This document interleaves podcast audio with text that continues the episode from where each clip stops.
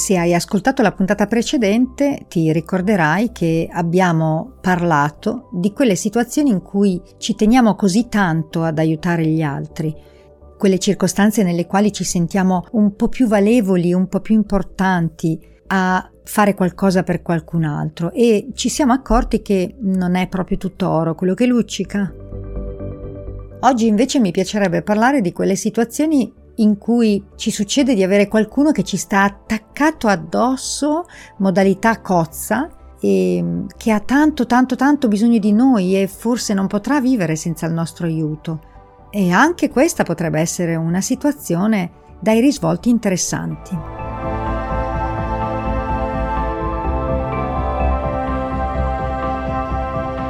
Stai ascoltando Vita de Mia un podcast nato dalla volontà di condividere frammenti della mia esperienza e piccoli spunti di riflessione per dare più vita alla vita di tutti i giorni. Il mio nome è Roberta, mi occupo di yoga e molte altre cose finalizzate al benessere della persona, ma prima di tutto faccio il tifo per la vita, perché vivere non è sopravvivere e spetta a ciascuno di noi operare la propria scelta. Quindi cosa dici? Fai il tifo per la vita anche tu?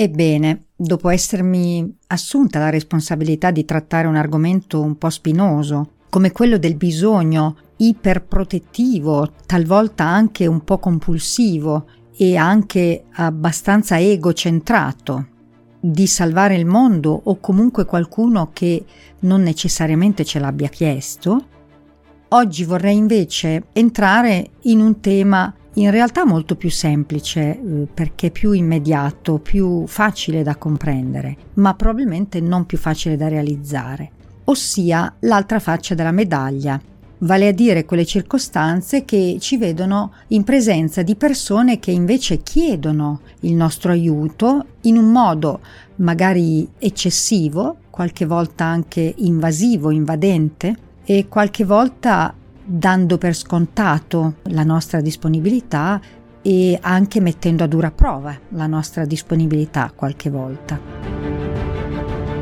E dunque che cosa fare in queste circostanze? Qui lasciamelo dire, la questione è davvero semplice, perché in verità basta dire di no. N-O. No, no, no, no, no, no, no, no, no, no.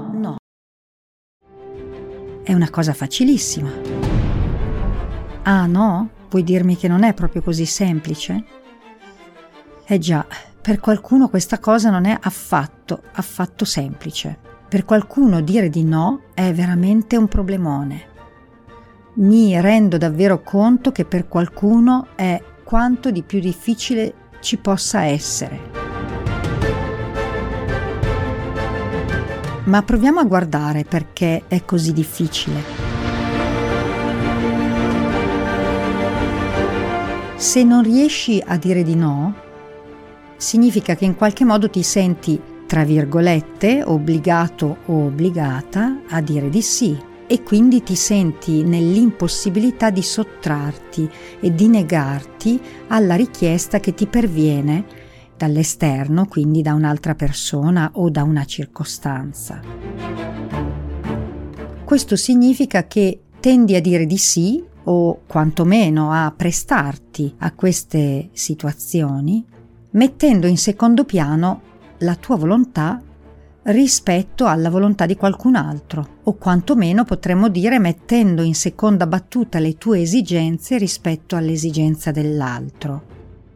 Questo delle volte ci fa sentire tanto buoni, tanto carini, tanto amorevoli e cadiamo sulla stessa buccia di banana di cui si parlava la volta scorsa, ossia comportarsi sulla base di credenze che ci rendano più eh, valevoli.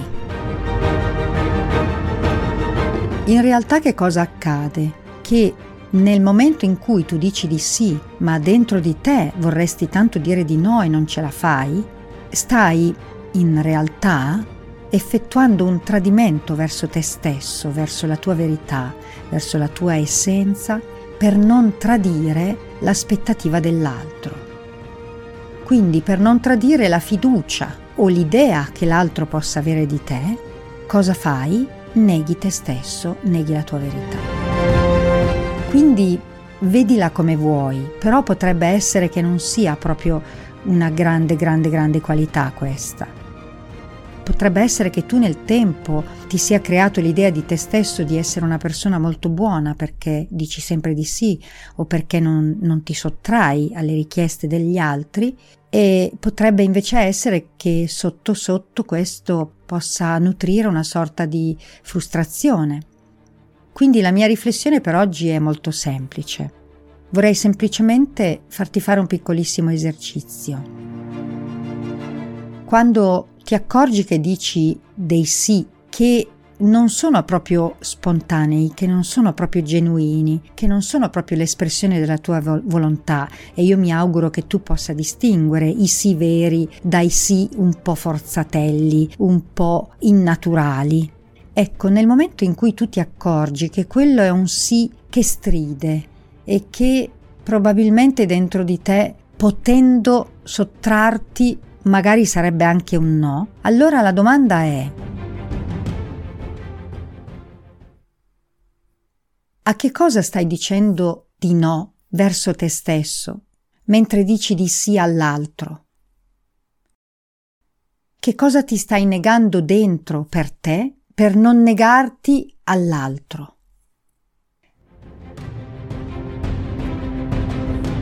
Ovviamente questa non vuole essere una provocazione, vuole essere semplicemente un modo per prendere coscienza di quello che c'è e di come stanno le cose. Questo non significa che poi da domani dovremo dire sempre solo di no oppure che debbano cambiare radicalmente i nostri comportamenti. Significa semplicemente che anche continuando a fare le stesse cose che facevamo ieri o oggi, magari ne avremo una consapevolezza diversa e allora a piccole dosi potrebbe succedere che qualcosa cambi, semplicemente perché abbiamo portato consapevolezza a questa cosa. Allo stesso modo potresti utilizzare questa modalità per chiederti se riuscissi a dire di no all'altro, a che cosa potrei dire di sì a me stessa? Nel momento in cui mi nego all'altro, è per difendere o per essere fedele a che cosa di me? Quindi si tratta di sostanzialmente smettere di tradire se stessi per non voler deludere l'altro o quantomeno l'idea o l'aspettativa che l'altro può avere di noi.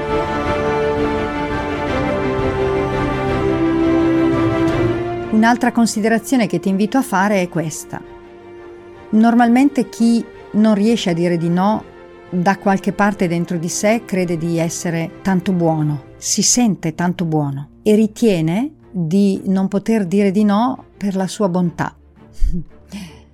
eh, mi spiace deludere, davvero, però posso dire che la vera bontà d'animo non si misura assolutamente dai sì e dai no che vengono pronunciati. È una qualità che prescinde da quello che fai, ma ha a che vedere proprio col come tu fai le cose.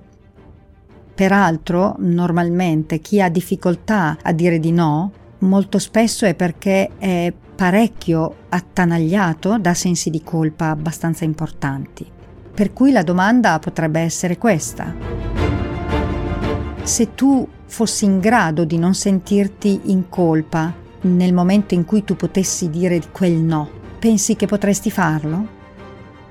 Ovvero sia, se tu potessi essere sicuro di non sentirti in colpa dicendo quel no, pensi che potresti dirlo? Potremmo scoprire molto spesso che in realtà i nostri sì sono il frutto del nostro senso di colpa e non della nostra genuina bontà e del nostro grande cuore generoso.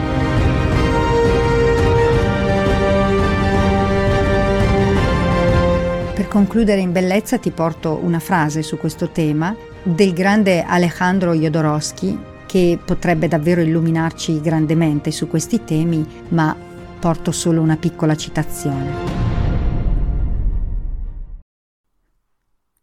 Tu non sei venuto qui per realizzare il progetto personale di coloro che ti impongono mete che non sono le tue. La principale felicità che ti offre la vita è consentirti di arrivare a te stesso.